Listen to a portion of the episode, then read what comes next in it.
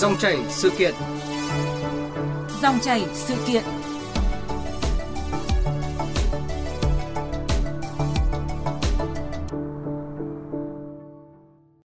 Thưa quý vị và các bạn, sau thành công của các bộ phim Nhà bà nữ, Chị chị em em hai vào đầu năm nay và mới đây là Lật mặt 6 tấm vé định mệnh con nhót mót chồng, điện ảnh Việt Nam đã có những tháng ngày rực rỡ về doanh thu tại các phòng vé. Với doanh thu lên tới hàng chục, thậm chí là hàng trăm tỷ đồng, nhiều bộ phim còn xuất ngoại đã mang tới nhiều hy vọng cho điện ảnh Việt Nam.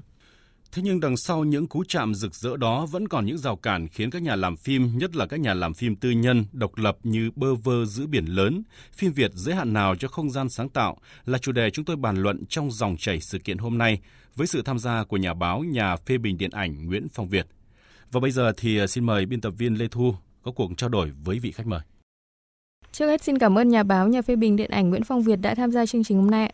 Xin chào biên tập viên Lê Thu và tất cả các khán giả đang nghe chương trình ạ. Là em muốn rất rõ lúc này ra Johnny nè, xí xí lưu đi nè. Ông tí thì người mừng nó kéo vợ vợ nhiều quá đấy. Nó tí thằng nào nó kéo thằng đấy thôi. Thưa nhà báo, nhà phê bình điện ảnh Nguyễn Phong Việt, ạ có lẽ là cái tin vui nhất trong à, năm nay là bộ phim Những đứa trẻ trong xương lọt vào danh sách chung kết dành cho phim tài liệu à, của giải Oscar 2023 À, với cái phim này thì khán giả khắp thế giới dành tình cảm yêu thích đặc biệt cho cái câu chuyện về hành trình trưởng thành của một bé gái Hơ Mông ở Sapa, Lào Cai.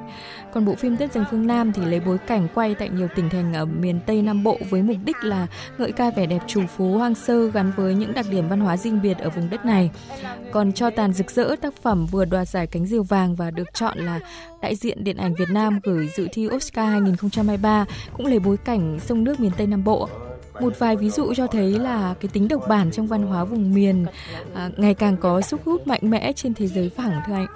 Đó là một trong những chất liệu rất là độc đáo và thú vị của điện ảnh Việt Nam chúng ta. Và thông qua những cái bộ phim vừa rồi mà chúng ta vừa mới liệt kê thì chúng ta thấy là rõ ràng những cái cảnh sông nước của miền Tây Nam Bộ hoặc là những cái cảnh đồi núi sương mù của Sapa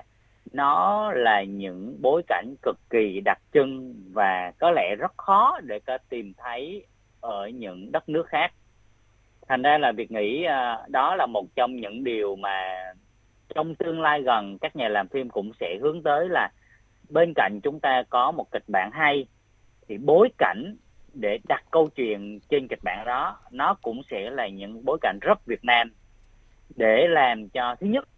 là bản thân khán giả Việt Nam chúng ta xem chúng ta sẽ rất là thích thú chúng ta rất là tự hào với những phong cảnh của Việt Nam dạ. với khán giả quốc tế thì chúng ta có thêm một điểm cộng nữa là họ hiểu hơn về văn hóa con người bối cảnh Việt Nam cũng như là một cái cách mà trước giờ chúng ta cũng hay nói là điện ảnh cũng là một trong những cầu nối cho du lịch Vâng, vâng, ngoài bộ phim Những đứa trẻ trong xương thì thời gian gần đây điện ảnh Việt đạt được những cái thành tựu ở các liên hoan phim quốc tế. Ví dụ như là bộ phim Bên trong vỏ kén vàng đạt giải cho phim ờ, đầu tay xuất sắc tại liên hoan phim Cannes. Dạ, chị Hạnh là chị dâu của em. Thật sự, anh không thể hiểu nổi ý định màu nhiệm này à, chúng ta đã có những cái bộ phim gây được tiếng vang và à, được giải tại các liên hoan phim quốc tế trên thế giới. Nhưng mà theo anh vì sao khi mà công chiếu ở các dạp trong nước thì vẫn chưa thu hút được khán giả? À, thứ nhất việc nghĩ cái quan trọng nhất là với những nhà sản xuất đạo diễn làm những bộ phim để tham gia các liên hoan phim quốc tế thì nó có những cái tiêu chí rất là rõ ràng về mặt nghệ thuật và có lẽ chúng ta vẫn có một cái độ trên nhất định là với những bộ phim Việt Nam chúng ta mà đã từng đoạt những giải của các liên hoan phim quốc tế hoặc là gần đây như là bên trong vỏ kiến vàng hay là những đứa trẻ trong xương thì à, uh, việc nghĩ à, những bộ phim đó là những bộ phim mang hơi hướng nghệ thuật rất nhiều. Hoặc nói cho đúng thì đó là những bộ phim nghệ thuật tuy nhiên là khi chiếu cho khán giả ở trong thị trường nội địa thì nó có một cái độ chơi nhất định. Và chúng ta cũng biết là uh, khán giả Việt Nam thì vẫn chuộng cái tính giải trí chuộng cái tính thị trường trong những bộ phim ra rạp. Dù rằng là cũng có một vài những tác phẩm nghệ thuật của những uh, nền điện ảnh lớn trên thế giới để từng chiếu ở Việt Nam và cũng thắng nhưng việc cho rằng là cái tỷ lệ đó, những bộ phim kiểu như là Parasite nó rất rất là ít ỏi. Còn với những bộ phim mà nặng hoặc là đậm tính nghệ thuật, khi chiếu ở thị trường nội địa, thì bất kể đó là phim nước ngoài hay là phim do chúng ta sản xuất, thì cái mức doanh thu gần như rất rất là thấp thì việc nghĩ có lẽ là cái câu chuyện đó là câu chuyện mà chính bản thân những đạo diễn và nhà sản xuất chúng ta phải cố gắng làm sao để con bằng được tính nghệ thuật và tính thương mại cho bộ phim để khi mà chúng ta trình chiếu bộ phim ra rạp ở thị trường nội địa nói riêng cũng như là những thị trường quốc tế nói chung thì chúng ta cũng sẽ có được những cái mức doanh thu khả quan hơn. Ủa mà hồi nãy anh kêu cha bữa cha anh đi đâu hả? Ừ, anh đang đi tìm cha già mày đi lúc mày mấy tuổi? Mày nhớ mà ông không? Mang máng à Cha nó mà nó nhớ mang máng trời Nó lo bản thân nó chưa xong không lẽ cô muốn sống một cuộc đời trộm cắp giống nó? À, nói đến Đất rừng phương Nam thì uh, bộ phim đang có doanh thu 100 tỷ đồng sau 10 ngày công chiếu, là phim Việt thứ 5 cán mốc 100 tỷ trong năm nay ạ. À, thành công về doanh thu thì uh, tạo cú hích như nào cho điện ảnh Việt Nam để bước vào giai đoạn mới phát triển thành một uh, nền công nghiệp bền vững thưa anh? Việt nghĩ là năm 2023 này à, là một cái cột mốc rất rất đặc biệt với điện ảnh Việt Nam. Không phải vì à, chúng ta có nhiều bộ phim đạt mức doanh thu trên 100 tỷ, hay chúng ta có một bộ phim nhà bà nữ à, đạt mức doanh thu gần 500 tỷ. Nhưng cái quan trọng là những bộ phim trong cái khoảng quý 1 của năm 2023 và quý 2 thì để đạt được một cái mức doanh thu là tròn trèm khoảng một ngàn tỷ đồng. Và đó là một cái mức doanh thu mà việc nghĩ là nó thực sự rất ấn tượng và cho thấy được một điều là quy mô thị trường của điện ảnh Việt Nam rất lớn, cũng như số lượng khán giả ra rạp cũng rất nhiều chỉ là cái bài toán quan trọng nhất là các nhà sản xuất và đạo diễn chúng ta có mang đến những bộ phim hấp dẫn thú vị cho khán giả nội địa hay không? Và năm 2023 này chứng minh một điều là khi chúng ta có những bộ phim hay khi chúng ta có những bộ phim hấp dẫn và lôi cuốn như là nhà bà nữ như là lật mặt xấu à, chị chị em em hai siêu lừa gặp siêu lầy hoặc à, mới nhất chúng ta có đất rừng phương nam thì uh, dù rằng trong đó có những bộ phim uh, mang tính giải trí rất lớn cũng như là có những bộ phim cũng có những cái dấu ấn nghệ thuật rõ ràng nhưng tất cả những bộ phim đó đều cho thấy là những nhà làm phim đang rất tâm huyết, rất đầu tư để mang đến những món ăn tinh thần cho khán giả. Và việc kỳ vọng rằng là với cái mức doanh thu của năm 2023 cho phim Việt Nam cũng như là khán giả đang rất ủng hộ những bộ phim hay của điện ảnh Việt Nam thì trong tương lai sắp tới, trong những năm sắp tới, chúng ta sẽ có những bộ phim hay hơn nữa để không chỉ tạo ra ấn tượng về mặt doanh thu, mà cũng là cách để chúng ta bắt đầu bước ra đường băng và cất cánh cái chuyến bay điện ảnh của Việt Nam so với thị trường điện ảnh trong khu vực và thế giới. Nhưng mà những cái bộ phim dù đoạt doanh thu kỷ lục Ờ, nhưng mà cũng không ít bộ phim vẫn nhận được ý kiến trái chiều của cả giới chuyên môn và khán giả. Ờ, và không chỉ là ở phòng vé, bộ phim Đất rừng phương Nam còn tạo nên hiện tượng trên mạng xã hội uh, suốt những ngày qua với những cái tranh luận trái chiều. Vậy thì theo anh thì qua cái câu chuyện của phim, uh, giới làm phim có thể rút ra những cái bài học gì ạ? Việc nghĩ cái câu chuyện của Đất rừng phương Nam á, nó đặt ra những vấn đề rất lớn. Thứ nhất chúng ta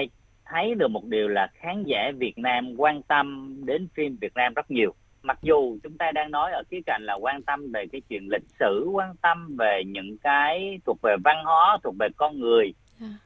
nhưng chính cái làn sóng của những cái chia sẻ những cái phản biện liên quan tới bộ phim đất rừng phương nam cho thấy là khán giả chúng ta quan tâm đến điện ảnh của thị trường nội địa là nhiều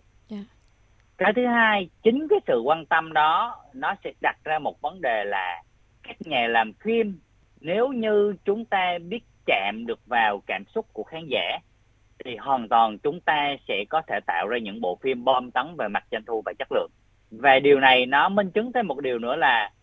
lâu nay chúng ta vẫn hay nói là khán giả Việt Nam à, thờ ơ với lịch sử thế này thế kia thế nọ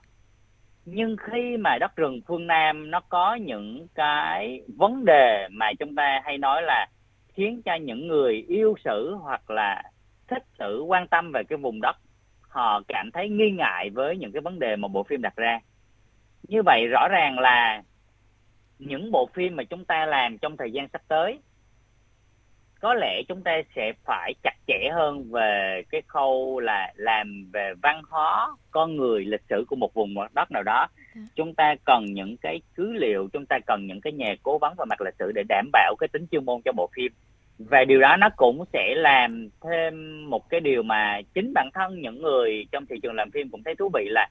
rõ ràng lâu nay chúng ta hay nói là phim Việt Nam là những bộ phim hài, những bộ phim gia đình, những bộ phim kinh dị.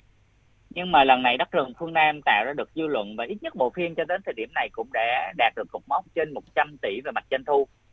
Thì cho thấy là khán giả Việt Nam cũng rất quan tâm đến phim về đề tài lịch sử.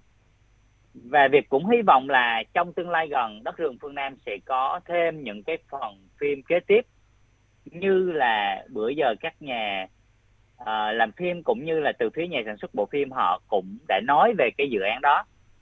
và đây cũng là một trong những cái khoảnh khắc một trong những cái cái uh, cột mốc để có thể trong tương lai gần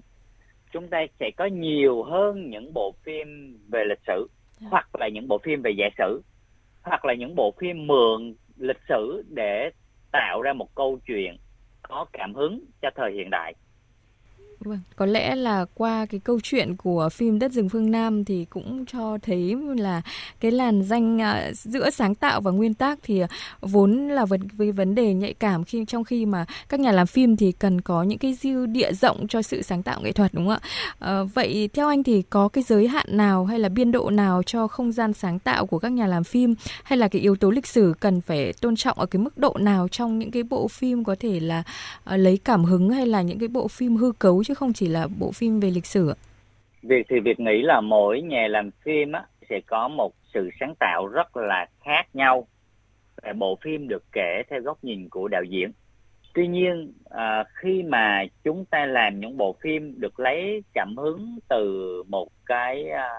cuốn sách, từ một bộ phim hay từ một cái vấn đề lịch sử nào đó thì việc nghĩ là với những nhà làm phim chúng ta cần một cái sự nhạy cảm nhất định tất nhiên là việc cũng biết là uh, từ phía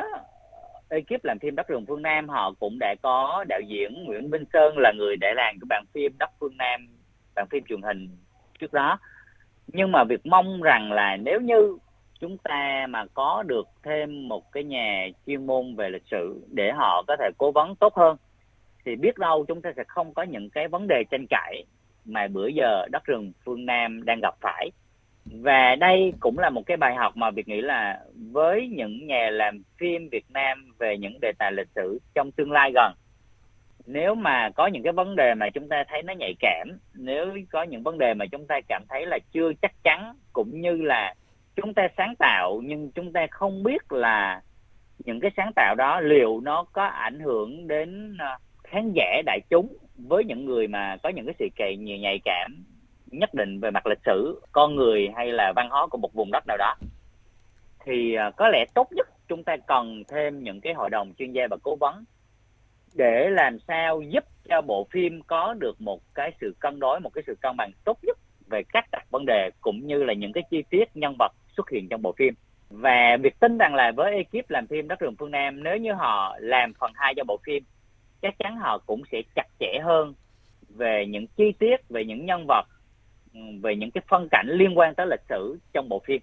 Ờ, vâng, những cái vấn đề như anh phân tích thì có lẽ là những cái bài học rất là quý cho những cái nhà làm phim ờ, trong nước khi mà thực hiện những cái bộ phim lịch sử hay là những cái bộ phim như là lấy cảm hứng từ ờ, uh, lịch sử hay là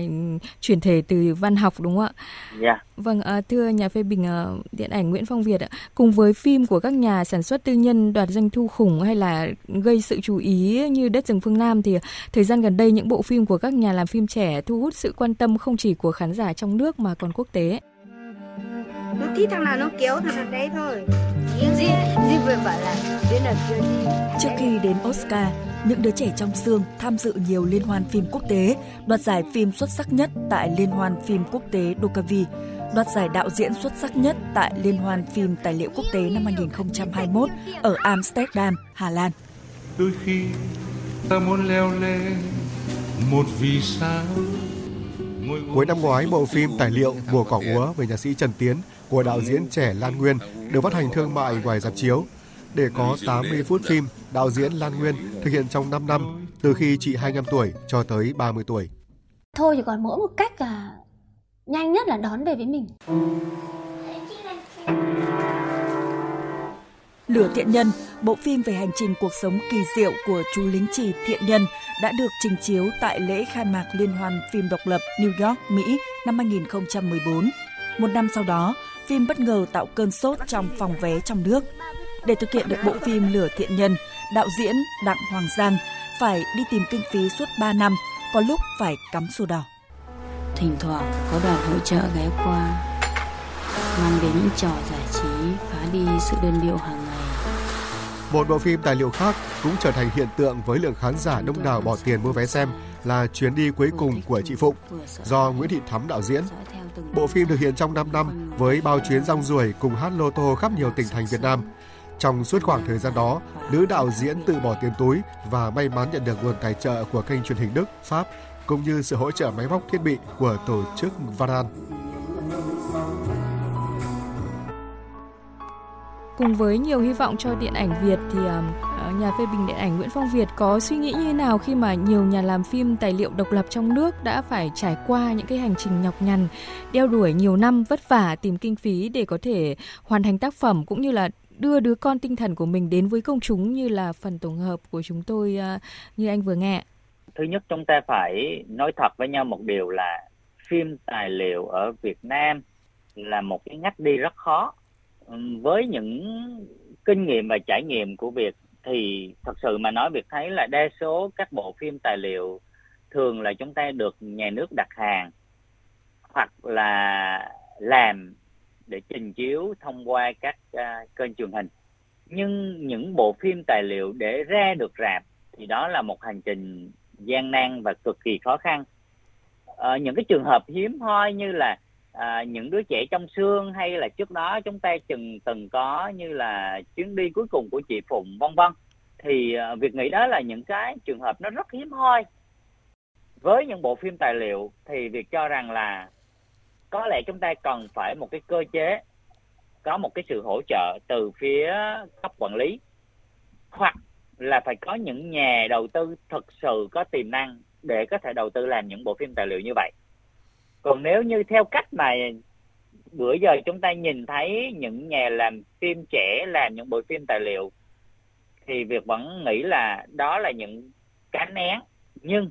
rõ ràng là một con én không làm nên mùa xuân. Dạ, vâng. và các bạn vẫn đang là những nhà làm phim tài liệu rất lẻ loi mặc dù tâm huyết nhiệt huyết sự sáng tạo của các bạn là có chúng ta vừa nói đến những cái bộ phim tài liệu do các à, đạo diễn trẻ thực hiện và như anh phân tích thì à, à, một cánh én thì cũng chưa thể nào làm nên mùa xuân, đúng không ạ? À, tại nước ta thì một số không gian sáng tạo điện ảnh đã cho ra đời những cái dự án phim rất là chất lượng, điển hình như là gặp gỡ mùa thu. Nhưng mà sau hơn 10 năm hoạt động thì ờ, không gian sáng tạo điện ảnh này đã phải dừng lại, gây tiếc nuối cho những người làm phim. À, thưa anh, trong chiến lược phát triển của ngành công nghiệp văn hóa đến năm 2020, tầm nhìn năm 2030 thì mục tiêu của ngành điện ảnh là đạt 250 triệu đô la Mỹ đến năm 2030 đấy. Trong đó phim Việt Nam thì đạt 125 triệu đô la Mỹ. Cái dấu chấm kết thúc 10 năm qua của gặp gỡ mùa thu thì phải chăng cũng là một cái khoảng lặng để nhìn nhận lại việc quan tâm cũng như là đầu tư phát triển lực lượng trẻ đã thực sự tương xứng với kỳ vọng đặt ra chưa? À, thực tế đúng là như vậy rất nhiều những nhà làm phim trẻ Việt Nam khi mà họ gắn bó với ờ, cái chương trình cái khóa học gặp gỡ mùa thu đi thì rõ ràng là họ cũng đã có cơ hội được gặp những nhà làm phim giỏi để học hỏi để tiếp thu những kiến thức cũng như là giao lưu với nhau, chia sẻ với nhau về những cái quan điểm, về những cái cách thức để làm phim. Tuy nhiên là ở thị trường điện ảnh Việt Nam, rõ ràng là đa phần chúng ta đều tự bơi. Những nhà làm phim mà đang thành công ở Việt Nam á, thì họ đang có hai điều rất là quan trọng. Một là họ có một ekip tốt, và hai là họ có một cái sự đầu tư về mặt tài chính rất vững còn lại thì phần lớn những nhà làm phim khác thì đều rất bơ vơ. Đôi khi họ muốn làm một dự án á, họ mất thời gian rất nhiều. Rồi thậm chí là đến khi họ nghĩ là họ có cơ hội để làm bộ phim đó đó, thì cái câu chuyện đó, cái đề tài đó, có khi nó còn không còn hợp với lại cái thị trường điện ảnh vào lúc này. Và đó là điều mà việc nghĩ là rất rất là đáng tiếc. Khi mà sự kế thừa trong điện ảnh ở Việt Nam á, nó vẫn mang tính chất tự phát. Chúng ta không có được những quy trình một cách bài bản để tạo ra những nhà làm phim có sự gắn bó, có sự cộng hưởng với nhau. Và việc tính rằng ở Việt Nam, trong tương lai gần, chúng ta cần phải có một cái hội nhóm, những nhà sản xuất phim, những đạo diễn phim vậy đây nó chính là những cái nơi, đây nó chính là cái nền tảng để các nhà làm phim gặp gỡ, chia sẻ, giao lưu và cùng với nhau giúp cho thị trường điện ảnh phát triển. Tuy nhiên cho tới thời điểm này thì rõ ràng là các nhà làm phim ở Việt Nam đều đang đi trên những con đường rất riêng và mỗi người là một hướng. À, thưa anh, hiện có khoảng 500 doanh nghiệp ở Việt Nam được cấp à, giấy chứng nhận đủ điều kiện sản xuất phim. À, so với những năm 2000 thì cái số lượng này đã tăng đến 10 lần. Tuy nhiên gặp nhiều khó khăn về vốn đầu tư sản xuất rồi nguồn nhân lực, nguồn kịch bản và doanh thu chiếu phim. À, chỉ có khoảng trên dưới 50 doanh nghiệp tham gia vào sản xuất phim. À, ông Vi Kiến Thành, cục trưởng Cục Điện ảnh Bộ Văn hóa Thể thao và Du lịch và nhà sản xuất phim Trần Bích Ngọc nêu thực tế như thế này. Chúng ta không có chính sách thuế, giảm thuế cho các cái nhà sản xuất phim ở Việt Nam. Chúng ta mắc một cái là trong quy định của luật xây dựng văn bản của pháp luật của chúng ta thì là là luật điện ảnh thì không được đề cập đến vấn đề của lĩnh vực khác. Cụ thể ở đây là của vấn đề thuế. Nó liên quan trực tiếp đến tài chính, đến tiền, đến lợi nhuận, đến con số và không dễ không dễ dàng gì để cho nhiều bạn trẻ có thể có cơ hội ngay lập tức được một nhà đầu tư hay một doanh nghiệp điện ảnh có thể đầu tư trong 10 20 tỷ để làm phim. Vâng, đầu vào đã khó, đầu ra cũng còn nhiều rào cản khi mà phim nước ngoài chiếm lĩnh phần lớn thị phần. Và theo ờ, đại diện Cục Điện ảnh thì khoảng 40% phim Việt Nam hàng năm phải đương đầu với 200 phim ngoại nhập. Dạp chiếu của công ty nước ngoài thì chiếm 60% và chi phối hoạt động chiếu phim ở Việt Nam. Vậy về cái khâu phát hành này thì ờ, theo anh ờ, cần có những cái sự hỗ trợ như nào đối với những cái bộ phim Việt mỗi khi ra dạp ạ? Có lẽ trong tương lai gần, chúng ta phải nghĩ đến một cái cơ chế bảo hộ nhất định cho thị trường điện ảnh nội địa. Và bảo hộ ở đây thì không có nghĩa là bộ phim Việt Nam nào chúng ta cũng bảo hộ, chúng ta cũng đảm bảo một cái tỷ lệ xuất chiếu nhất định khi mà bộ phim ra rạp. Tuy nhiên, nếu có thể, chúng ta sẽ có một cái barem điểm để chấm những bộ phim điện ảnh Việt chuẩn bị ra rạp. Và với những bộ phim đạt được một cái số điểm nhất định trên cái thang điểm mà chúng ta đưa ra thì nếu đó là những bộ phim tốt đó là những bộ phim mà cần thời gian trụ lại ở rạp nhiều hơn cần tỷ lệ xuất chiếu tốt hơn thì chúng ta phải bảo hộ. À. tại vì chúng ta cũng phải thừa nhận một điều là thị trường điện ảnh Việt Nam còn rất là non trẻ. Để đấu với thị trường điện ảnh trong khu vực hay thì thị trường điện ảnh thế giới thì đó là một cái câu chuyện gần như là bất khả thi. Thì chúng ta phải chấp nhận cái việc là trong một cái khoảng thời gian nào đó chúng ta bảo hộ cho thị trường điện ảnh nội địa để giúp cho cái thị trường điện ảnh chúng ta nó có một cái sự ờ, vững chãi uh, cứng cáp bản lĩnh. Trước khi chúng ta nói về cái chuyện là chúng ta đấu một cách sòng phẳng với lại những bộ phim nhập ngoại ở một số quốc gia thì mô hình làm phim giữa nhà nước và tư nhân đã đạt được những cái kết quả khả quan. Ở Việt Nam thì à, nhà nước và tư nhân đã từng kết hợp làm phim trong thời gian qua nhưng mà ờ, không phải phim nào cũng thành công về mặt doanh thu ờ, như là các phim Thạch Thảo rồi truyền thuyết về Quán Tiên, Mai Ca cô bé đến từ hành tinh khác. Ngoại trừ duy nhất cái phim là Tôi thấy hoa vàng trên cỏ xanh do Victor Vũ đạo diễn thu được 78 tỷ đồng vào năm 2015. Nhưng mà nó vàng khè, à, không phải cúc tía mày đừng có mơ mà làm phò mã. Đừng có mơ mà cưới công chúa nghe chưa? Mà công chúa có thiệt ngoài đời không vậy anh hai? À, theo anh thì khi mà nhà nước và tư nhân hợp tác làm phim ấy cái yếu tố nào giúp tạo thành công cho một bộ phim? Những cái dự án phim mà nhà nước đầu tư hoặc là nhà nước với tư nhân hợp tác với nhau á thông thường sẽ gặp những cái trở ngại nhất định về khâu sáng tạo về khâu kịch bản. Tuy nhiên việc nghĩ rằng là nếu như chúng ta làm tốt ở cái khâu mà chúng ta kiểm duyệt cũng như là cởi mở về cái sự sáng tạo á, thì việc nghĩ là bản thân các nhà làm phim tư nhân họ rất mong muốn làm phim với nhà nước, tại vì họ sẽ có những cái sự hỗ trợ nhất định. Không chỉ là về mặt tài chính mà còn là cơ chế, cũng như là khâu phát hành, cũng như là khâu phổ biến thành ra là cái vấn đề nằm ở chỗ là bây giờ chúng ta phải làm cách nào đó để chúng ta tạo ra được những cái cơ chế mà ở đó từ phía nhà nước cũng như từ phía tư nhân chúng ta tìm thấy được tiếng nói chung Dạ vâng ạ. Tiếp theo đây là đề xuất của ông Trần Hoàng, Cục trưởng Cục Bản quyền Bộ Văn hóa Thể thao và Du lịch và đạo diễn Nguyễn Mạnh Hà, Giám đốc hãng phim tư nhân Big Fish. Có những cơ chế chính sách để hỗ trợ cho không gian văn hóa phát triển là một cái yêu cầu cấp thiết và dần dần thì chúng tôi là cái đơn vị mà đầu mối sẽ phối hợp với các đơn vị để tham mưu với đảng bộ để có những cái nghiên cứu, đề xuất cơ chế, chính sách khuyến khích phát triển không gian văn hóa sáng tạo trong cái công nghiệp điện ảnh. Cốt lõi của nghệ thuật điện ảnh, nó giống như hạt mầm và muốn cái hạt mầm đó nảy nở tốt thì chúng ta cần phải có một cái cánh đồng sạch, một cái cánh đồng tự do cánh đồng tự do ở đây là gì? Là một cái hành lang pháp lý rõ ràng, mạch lạc, minh bạch. Là một cái chế tài pháp lý đủ mạnh, đủ chuẩn để bảo vệ cho những cái người đầu tư tham gia vào trong cái ngành công nghiệp phim ảnh Việt Nam. Thưa nhà phê bình điện ảnh Nguyễn Phong Việt, luật điện ảnh sửa đổi thì có hiệu lực từ năm 2023 này ờ, đã tạo hành lang pháp lý cho ngành công nghiệp điện ảnh nhưng mà phải chăng là để đưa luật vào đời sống thì ờ, cần tiếp tục có những cái chính sách cụ thể hơn nữa, phù hợp hơn nữa để nhằm phát huy hết năng lực sáng tạo của các nhà làm phim, đặc biệt là những là nhà làm phim tư nhân và độc lập ạ. Luật điện ảnh của chúng ta nên rõ ràng và chi tiết hơn cũng như là chúng ta tạo ra những cơ chế để cho chính các nhà làm phim là họ hiểu được một điều là họ có quyền làm bất cứ điều gì, miễn là không vi phạm những cái quy định mà chúng ta đã đưa ra. Tránh trường hợp là chúng ta không vi phạm, nhưng mà chúng ta lại có những cái sự nhạy cảm nhất định.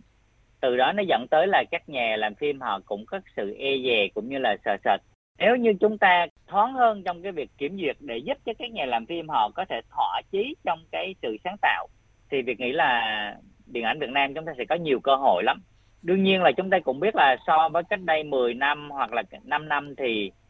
cái cơ chế duyệt phim của chúng ta cũng như là những câu chuyện phim Việt Nam khi ra rạp á, nó đã được thoáng hơn, nó đã được cởi mở hơn. Và đó là một tín hiệu vui nó là một cái động lực để mà thúc đẩy các nhà làm phim họ có thể tự tin hơn với những cái sản phẩm của họ. Tuy nhiên, so với những nền điện ảnh trong khu vực, ví dụ như là Thái Lan, ví dụ như là Hàn Quốc đi, thì chúng ta thấy là điện ảnh chúng ta vẫn có những cái giới hạn nhất định về sự sáng tạo, về đề tài, về nhân vật, về câu chuyện.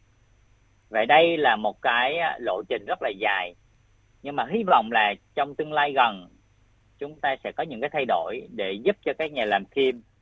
họ có thể làm ra những cái tác phẩm hấp dẫn thú vị